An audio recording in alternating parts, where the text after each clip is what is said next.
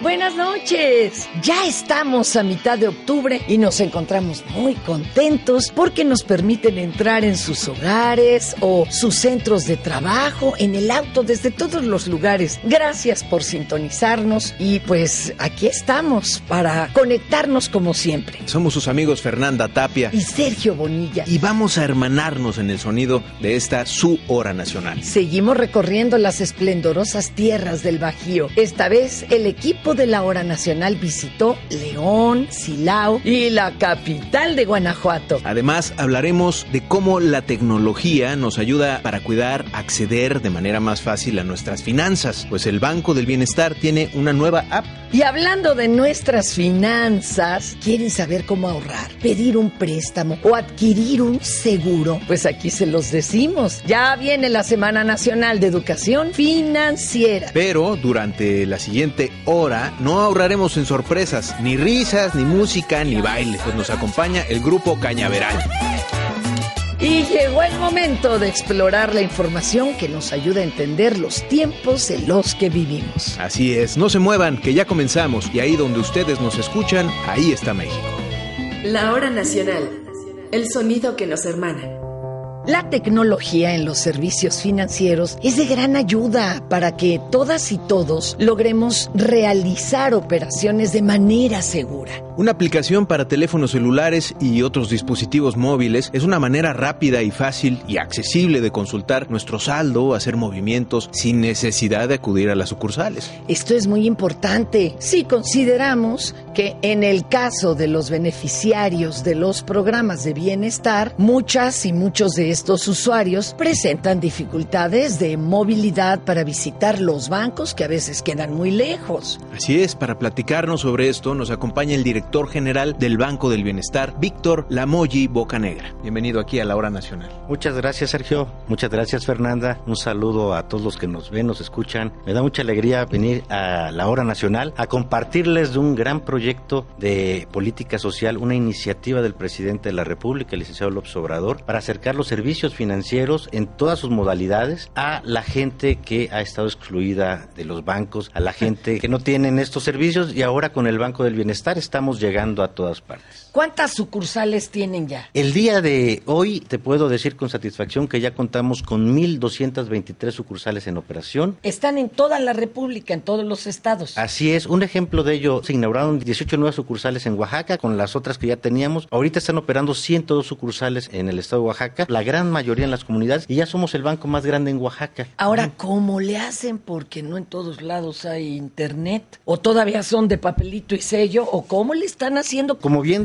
decías, estamos llegando a través de las nuevas tecnologías a todas partes. Antes era muy difícil porque la tecnología no permitía ciertas cosas, pero ahora, por ejemplo, para llegar con las sucursales y dar los servicios financieros, usamos la red de fibra óptica, usamos transmisiones vía microondas y la última moda es usar satélites, porque hay comunidades en la montaña, hay comunidades en la sierra, hay comunidades muy alejadas de muy difícil acceso que requieren la tecnología para poderlas conectar y enlazar. Para adaptarse a cualquier zona, digamos, en eso están, en ese proceso. Así es. ¿De qué manera interviene el Banco del Bienestar en la economía del pueblo de México? Imagínate que una economía de una localidad que manejan todo en efectivo porque no hay una banca, no hay un lugar donde ahorrar, no hay un lugar para financiarse si lo, lo hacen con el O un lugar a donde sacar la pensión que te están otorgando de jóvenes construyendo Así el es. futuro, de los adultos mayores, no tenían a dónde. Así es, un cajero automático, eso es importantísimo. Lo que está haciendo el Banco del Bienestar es justamente llegar con una sucursal a las localidades. El proyecto es de 3.000 sucursales, poner un cajero automático en cada sucursal y llevar los servicios financieros. Les estamos dando a todos los beneficiarios de los programas sociales, que son más de 10 millones de adultos mayores, 6 millones de becarios, 2 millones y medio de compañeros que trabajan en el campo, indígenas, también está la gente con discapacidades. Todos los programas sociales están bajando a través del Banco del Bienestar ahora. A mí me parece que el principal logro es el incremento justamente del salario mínimo. Y tengo la idea de que el Banco del Bienestar interviene también como para que esta economía se sustente y se mantenga, ¿no? Claro, el banco en la localidad sirve para que que la gente de la localidad ahorre, para dispersar la nómina del ayuntamiento, para que cobren los beneficiarios de los programas su apoyo, sus becas, sus pensiones. Y esa economía del día a día les permite usar al banco como un eje transversal porque ahí ahorran, ahí sacan, vuelven a ahorrar y eso trae desarrollo a la comunidad. ¿Cómo una comunidad sin banco va a tener algún beneficio? Con el Banco del Bienestar, ahora las empresas que se asientan en la comunidad tienen medios de pago, tienen medios para retirar dinero. ¿Y cómo andamos de tasas hoy? Exactamente.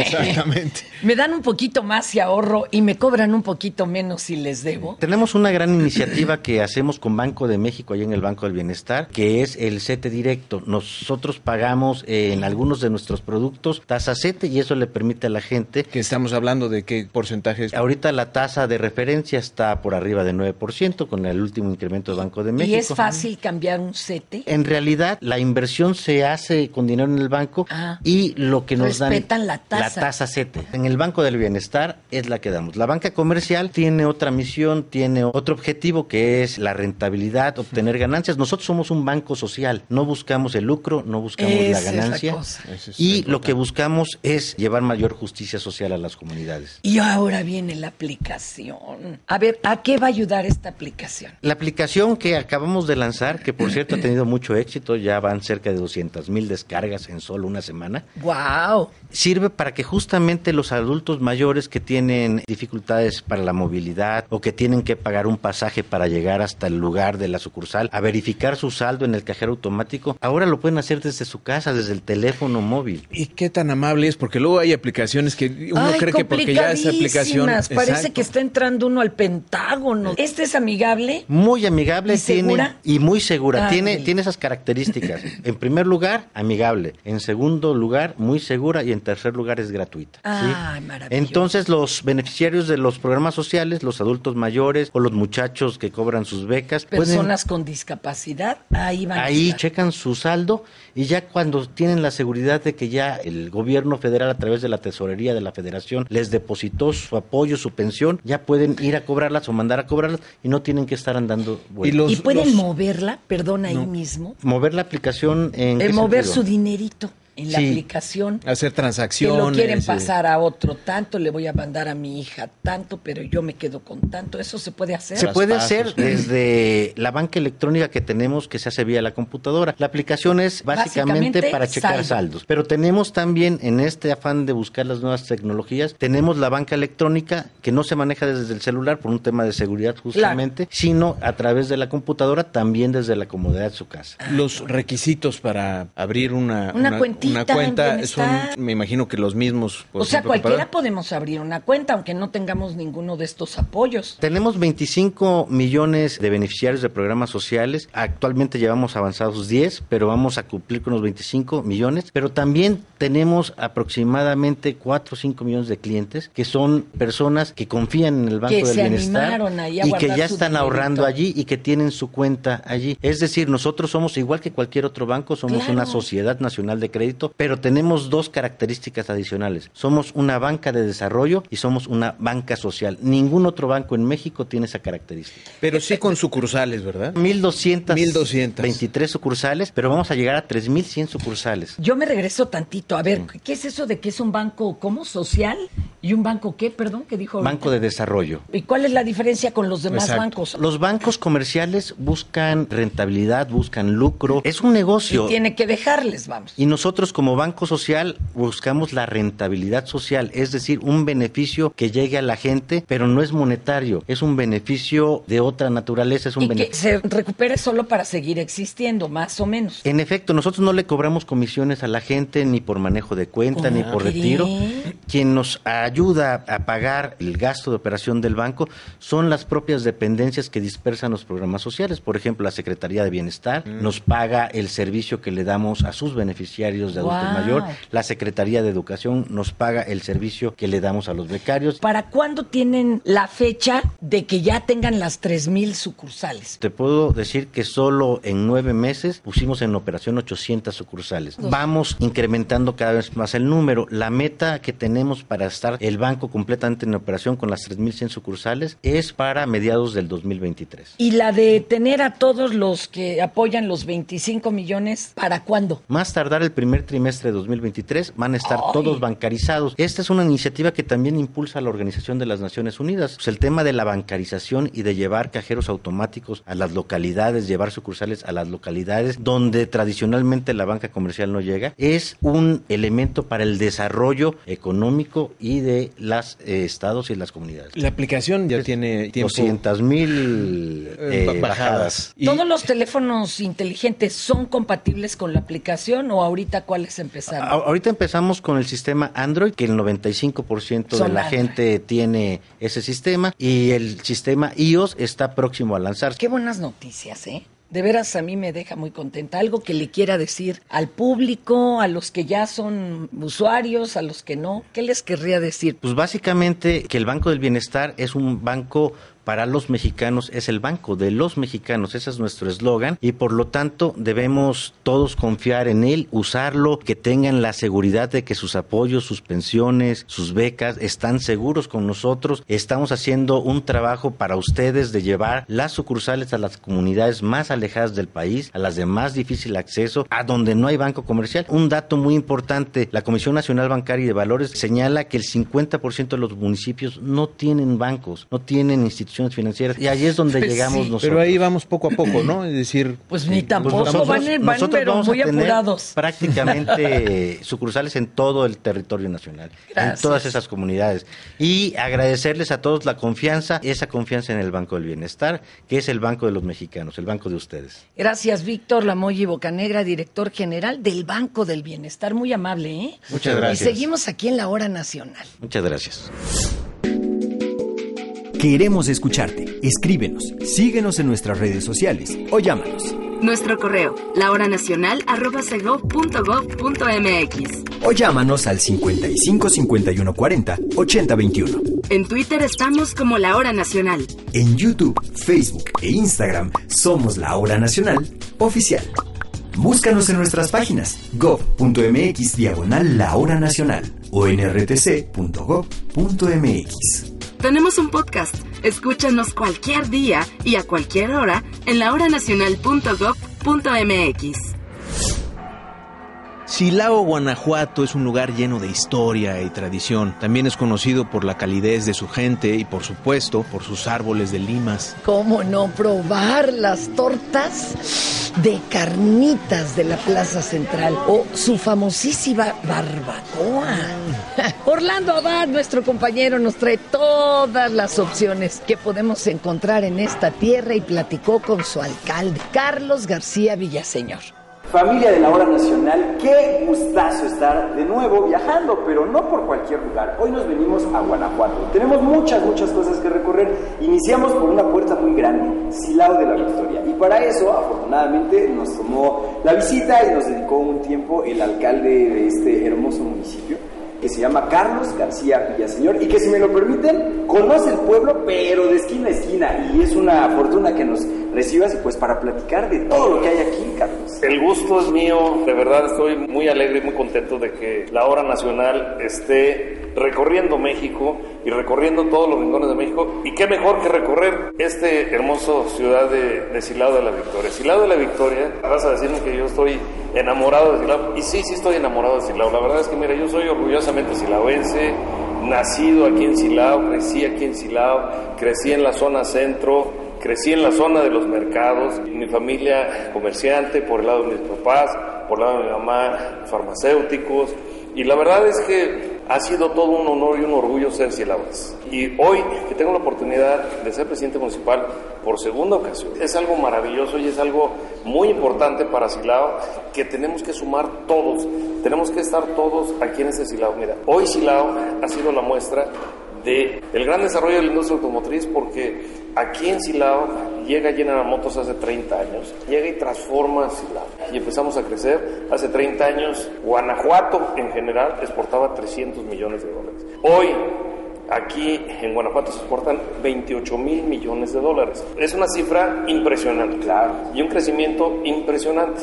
Lo más impresionante es que Silao genera el 50% de esos 28 millones de dólares. Yo con mucho gusto acepté ser presidente nuevamente. ¿Por qué? Porque veo unos contrastes muy fuertes. Un Silao que está pujante en crecimiento con los parques industriales, tenemos parques industriales, tenemos 400 empresas de clase mundial entre automotriz, logística, de alimentos, de todo pero un Silao que se quedó rezagado, un Silao en donde no le dieron el empuje y hoy, gracias a las alianzas, yo creo que una de las alianzas más fuertes que tiene Silao es con el presidente de la República, con todo su gabinete, con el gobernador del estado, con todo su gabinete, y yo creo que es importante hacer esto, pero una alianza no para el presidente, sino una alianza para Silao, Para la gente. para la gente de Silao, y tenemos que hacer que la gente de Silao participe, que la gente de Silao se enamore nuevamente de este Silao, con 485 años de historia y 485 años de historia que estaba olvidado y abandonado. Y es una historia súper extensa que además tiene muchas bonanzas, como platicábamos hace rato. Ahorita nos llevaste a comer unas tortas espectaculares. Claro. Pero también está el mundialmente conocido Cerro del Cubilete, que desde niño yo venía y me impresionaba. Es un, un Cristo enorme. Es un Cristo de latón, 20 metros de altura. Es un Cristo que fue puesto en la época de la Guerra de los Cristeros. Y bueno, de alguna manera este cerro hoy en simboliza algo muy importante para Guanajuato, para México. Es algo que lo podemos compartir no solamente con Guanajuato, no solamente con México, sino con el mundo. Es el tercer monumento más visitado de todo México. Yo los invito a que vengan. Además, ahorita traemos un proyecto muy importante, hacer un teleférico para que pueda subir cualquier persona. Y hoy pudiera llegar a concretarse esta gran aventura que a mí mucha gente me dice que estoy loco, pero bueno, de locuras. Hoy estamos en una de las locuras que este es el Teatro Silao de la Victoria, Claro. que fue de los primeros cines que se instalaron en Guanajuato. Duró 40 años cerrado y nosotros dijimos, tenemos que darle a Silao algo, algo que se merece. Y algo que se merece es este teatro Silao de la Victoria. Y sin presupuesto federal, sin presupuesto del Estado, lo logramos. Aquí. 40 años después, este era el corazón de Silao, porque aquí afuera, tú recordarás que antes no había centrales camioneras, no había eso. Y aquí afuera llegaban todos los camiones que pasaban por la carretera 45 y llegaban, y al igual que ahorita tuvimos la oportunidad de comernos una deliciosa torta, pues la gente llegaba a comerse una deliciosa torta, unas limas, y a vivir las tradiciones de un pueblo tradicional de 485 años que verdaderamente está resurgiendo y está queriendo decir, aquí estoy, aquí estoy y además merece que esté porque generamos el 50% del Producto Interno Bruto de Guanajuato. De Guanajuato. Tenemos el aeropuerto, tenemos el Cerro del Cubilete, tenemos todo para hacer lo mejor. Si tú pones un compás a 120 kilómetros, el eje de 100 Silao, tenemos 14 millones de personas, que es un epicentro. La verdad es que se puede poner ahí miles de cosas, porque a 120 kilómetros es fácil recorrer hasta para ir a un parque de diversiones, Claro. a un lugar de espectáculos, a un lugar de compras. Hay entretenimiento, hay entretenimiento. turístico Aquí tenemos grande. balnearios de muy buen tamaño. Silao, la palabra Silao viene del náhuatl Sinac. Y Sinacua decían que era ciudad de humaderas. Te subías al cerro Cubilete, veías las humaderas y por eso nuestro escudo de armas, que acá está, se ven esas pequeñas humaderas, en donde esas humaderas eran todas las aguas calientes o aguas termales. Hay muchos balnearios aquí en Silao que los invitamos a que vengan, a que lo disfruten y vean lo maravilloso que es Silao. Pero lo más importante que tiene Silao es su gente. Ustedes vieron la amabilidad, la gente, la gente es amable, la gente Sí, es contenta. es muy hospitalaria, Es, es hospitalaria y eso es lo que queremos hacer, que la gente camine por sus calles tranquilo, que seamos un pueblo tranquilo, con ganas de progresar, con ganas de crecer, pero que sigamos teniendo ese sabor. La esencia. La esencia, de- que nunca- real, uno cuando llega se sienta en el jardín y ve jóvenes. Platícame de la juventud de Silao. Es muy importante el aspecto deportivo, el tecnológico, también el de las artes. ¿Qué demanda la juventud de Silao? que a raíz de que nosotros llegamos al ayuntamiento que tenemos ahora 2021-2024, hicimos un proyecto que se llama la Triple Hélice. Este Triple Hélice es educación, cultura y deporte.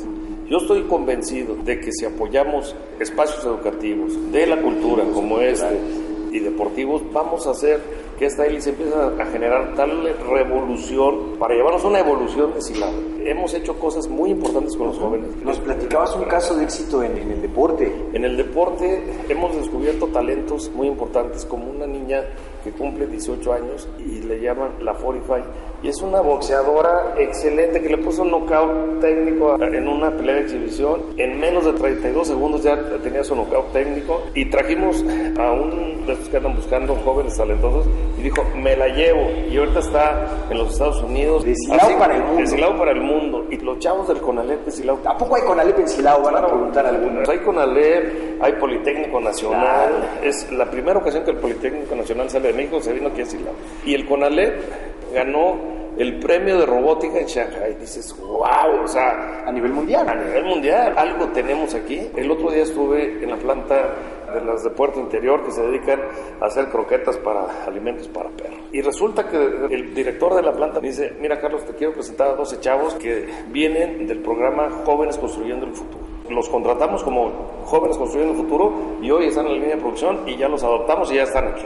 Y ya son Entonces, el presente. Y ya son el presente. Eso es padrísimo. Cuando ves que existen ese tipo de programas y que los puedes aplicar y en esa medida que podamos hacer las cosas, yo creo que vamos a transformar México y vamos a transformar Guanajuato y vamos a transformar. Carlos, para las personas que no conocen y que andan buscando un lugar para pueblear, para pasar un bonito fin de semana, ¿por qué los invitaría? No, no el alcalde, el chavito que andaba en el mercado, que corría en el centro, al que todo el mundo saluda. ¿Por qué hay que venir a Silao? Mira, yo creo que hay que venir a Silao porque en Silao te encuentras desde una nieve de barrilito, unas nieves que son muy famosas que se llaman nieves de Don Marcelino, las tortas, tenemos un lugar que se llama el Rincón Prohibido, que es de una marca de tequilas. Increíblemente estamos produciendo ron, un ron que ha ganado los premios internacionales en todos los lugares que llega y dices, ¿cómo es que en Silao se está produciendo este tipo de cosas? Pues está produciendo.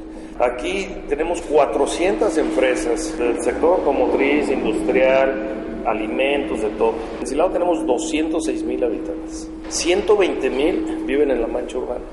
Pues 120 mil habitantes vienen diario a trabajar a Silao. Porque hay fuente. Porque hay fuentes de trabajo. Y entonces vamos a, a generar las condiciones necesarias para que la gente decida venirse a vivir a Silao, decida venir a pasear a Silao, se enamore de Silao y pueda estar aquí. ¿no? Tenemos un clima precioso.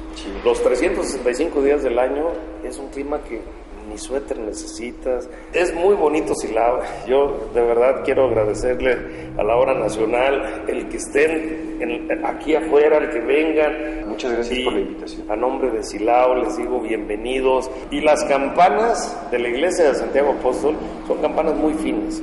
Y hoy yo te puedo decir que están retumbando de alegría de que esté aquí la hora nacional y ese sonar de las campanas, gracias a ustedes, va a sonar en todo México. Y en todo el mundo, si es que nos están viendo en plataformas, Carlos García Villaseñor, alcalde de Silao de la Victoria, Guanajuato, que nos recibió. Muchísimas gracias. Vengan, es una ciudad con cultura, con tradición, con gente hermosa, con mucho que comer y con mucho que visitar. Muchas gracias, Carlos. Hombre, muchas gracias. Quiero mandarle un saludo a toda la gente de Silao, un saludo muy especial a todos los migrantes que nos escuchan. Unos migrantes preciosos, siempre están preocupados.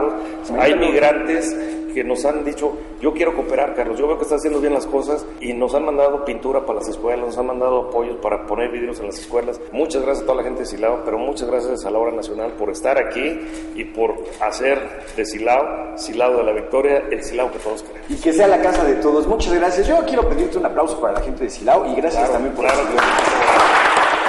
La hora nacional. El sonido que nos hermana. Uno de los íconos representativos de la ciudad de León, Guanajuato, es el expiatorio. Ay, sí, es un bellísimo templo. Y no siempre te llevan a conocerlo, ¿eh, Sergio? Hay que pedir que lo lleven. Se construyó gracias a las donaciones de los creyentes y su estilo neogótico es una concepción del arquitecto Luis G. Olvera. Seguimos de visita en León. Connie Rodríguez nos está dando un tour increíble y nos trajo a uno de los lugares más maravillosos que yo he visto en este viaje. Platícanos un poco, ¿dónde estamos? Estamos en el Santuario Expiatorio Arquidiocesano del Sagrado Corazón de Jesús, uno de los templos más representativos de la ciudad. Más representativo es la catedral y posteriormente es este lugar. Su primera piedra se pone en 1921 y se da por concluido en 2012. La construcción se tardó 91 años. Y es puro mármol. Sí, en algunas de las columnas podemos observar que se hizo en base a bloques el templo y es mármol, es granito de mármol. Lo que tenemos abajo de nosotros es mármol rosa traído de Brasil y este negrito que ves acá es mármol negro traído de Tikal, Guatemala. ¿Qué importancia tiene para los leoneses este santuario? Mira, desde su inicio, cuando el padre Bernardo Chávez empieza la, la construcción de este santuario, se da cuenta que León tiene un daño muy fuerte debido a la revolución. En 1914 le toca escuchar las confesiones de los revolucionarios y es ahí cuando empieza la idea de hacer este, este sueño. Tiene una importancia muy grande porque está dedicado al Sagrado Corazón de Jesús y en el año de 1914 México se consagra con el manto sagrado del Sagrado Corazón de Jesús. Ah, ahí cobra la relevancia. Por eso es tan importante el santuario. Vemos un santuario lleno de vitrales maravillosos y muy coloridos. ¿Qué representa? ¿No? ¿Tienes algún favorito? El favorito es donde están todos los edificios de, de León, Guanajuato, donde está representada la ciudad de León, Guanajuato. Y se ve por ahí eh, Cristo Rey. Se ve Cristo Rey, se ve la, la, catedral con sus dos cúpulas, podemos observar la Fuente de los Leones, la Casa de la Cultura, el mismo templo expiatorio. Claro, Entonces, y hasta una torre de teléfonos. Eh, claro. Oye, pues vamos a ir a otros lugares, pero claro. por favor, invita a la gente a que venga a visitar este santuario maravilloso y aquí también hay, hay celebración de ceremonias, misas. Pues. Claro que sí. Teóricamente no debería de haber misas, pero sí, sí qué? las hay. Porque es un expiatorio. La palabra expiación significa la reconciliación con la Eucaristía. Los templos expiatorios se hacían únicamente para llegar a hacer tu confesión y de la confesión hacer la reconciliación. No era permitido hacer las misas. Actualmente, ya después del Concilio Vaticano II, esto se cambia y se permiten hacer las misas. Lo, lo, que es un hecho es que hay que venir. Tenemos que venir. Sean todos bienvenidos a este santuario. Los esperamos con los brazos abiertos y este templo tiene mucho que ofrecer. Muchísimas gracias. Gracias a ustedes. Connie Rodríguez, de verdad una experta en León. Si, si vienen, búsquenla. Seguimos en la hora nacional. El sonido que nos hermana humano. Ah, Amigos y amigas de esta su hora nacional, el grupo Cañaveral de Humberto Pavón siempre se ha caracterizado por ser un símbolo de energía. Durante décadas han logrado posicionarse como uno de los grupos tropicales más representativos de la música. Y siempre llevando alegría y buena vibra al público. Pues hoy, amigas, amigos, se encuentran aquí con nosotros en la hora nacional y nos presentan un nuevo sencillo titulado ¿Y quién es ella? Una colaboración con el cantante mexicano Alexander Hacha. Bienvenidos, Emir Pavón y por supuesto don Humberto Pavón, toda una institución en la música. Bienvenidos, muchas gracias por estar aquí. Muchas gracias. Yo diría no solo de los de los más bailados, representativos, también de los más queridos. Don Humberto, cuéntenos usted cuando dijo vamos a hacer este grupo, pero además vamos a revolucionar la cumbia, ¿se lo propuso o fue algo que le nació? Bueno, sí puedo decir que me nació en el momento con otro compañero y logramos algo con muchos muchachos jóvenes, músicos mexicanos y colombianos. En esos años, estamos hablando en principios de los noventas, mi papá traía muchas agrupaciones de salsa, agrupaciones como Grupo Nietzsche. ¿Se acuerda de los Intersalsa? De los Intersalsa, claro. No, imagínate de los Intersalsa. Pues sí, hombre, si todo eso nos tocó. Oye, y tú querías entrarle, pero tocando instrumentos primero. Sí, porque mi papá me decía, a ver, acompáñeme a, no sé, al concierto del Grupo Nietzsche. Entonces, mi papá me sentaba entre el piano y el bajo y las congas. Yo estaba bien pequeño y me sentaba entre los tres músicos, ¿no? Entonces, escuchaba toda la orquesta atrás y yo ahí sentadito, yo disfrutaba mucho los sonidos, ¿no? Entonces me empezó como Sí, a me meter el tema que- del sonido, ¿no? que- ¿Cuándo lo vio listo? No, que le más- dijo vas? Lo más curioso de todo esto, de lo que está contando Emir, es que ahorita su hijo tiene un añito. Ya Oiga, está. tiene un añito. No puede Y ser. ya, Ya está eh, él, tiene un tamborcito ahí Ah. en, en la casa. Emir, y empieza, hijo, es- Qué maravilla. Y ahora. y él va y agarra el tambor y hace lo mismo, ¿no? O sea que Impresionante. es una cosa impresionante, increíble, un año. Pues ya trae el ADN. Ya trae todo. el- No, Matías de Jesús, No, que así ya se toca llama, el bongo. ya este toca las congas, ya es un niño feliz. Nos traen una producción totalmente refrescante. A ver, hace falta estos duetos, por ejemplo, con el Alexander compañero Hacha. La música es tan universal que cuando tú fusionas colores, matices, Claro. instrumentos, se convierte en algo muy creativo y fresco. Y a veces la gente necesita esa Eso. combinación, Claro, pues es muy ese gozoso toque diferente. pronto. Y es padre porque se juntan Mezclar. públicos que igual no conocían a los otros, ¿no? ¿Qué viene? ¿Qué viene ahora? De Y qué presentaciones. conciertos. Vienen cosas bien bonitas, vamos para Centroamérica, vamos para el interior del país. Han revolucionado ustedes también lo que es visual, ¿no? Sí. A la hora del espectáculo. En lo personal, ¿sabes qué me gusta? Justo eso. que vayan a ver un cañaveral fresco, que no solamente vayan a escuchar música, sino que vayan a ver un cañaveral Todo audiovisual, de que vean mucha energía, mucha coreografía, que vayan a ver un show, que vean iluminación, que vayan a ver gráficos, que vayan a ver multimedia, efectos y que sea un show integral y en lo personal, pues me gusta ser el creativo de todo, de todo, de todo. Muchas gracias por estar aquí. Muchas gracias. Vamos a dar paso a su programación local en radio. Recuerden que México está ahí, donde ustedes nos escuchan y nos ven. Sus amigos Sergio Bonilla, Y Fernanda Tapia, les recordamos que los esperamos la próxima semana para reencontrarnos a la misma hora y por la plataforma de su preferencia. si gustan, quédense con nosotros a través de nuestras redes sociales. La Hora Nacional Oficial, que estamos en Facebook y YouTube. Esta fue una producción de la Dirección General de Radio, Televisión y Cinematografía de la Secretaría de Gobernación. Gobierno de México.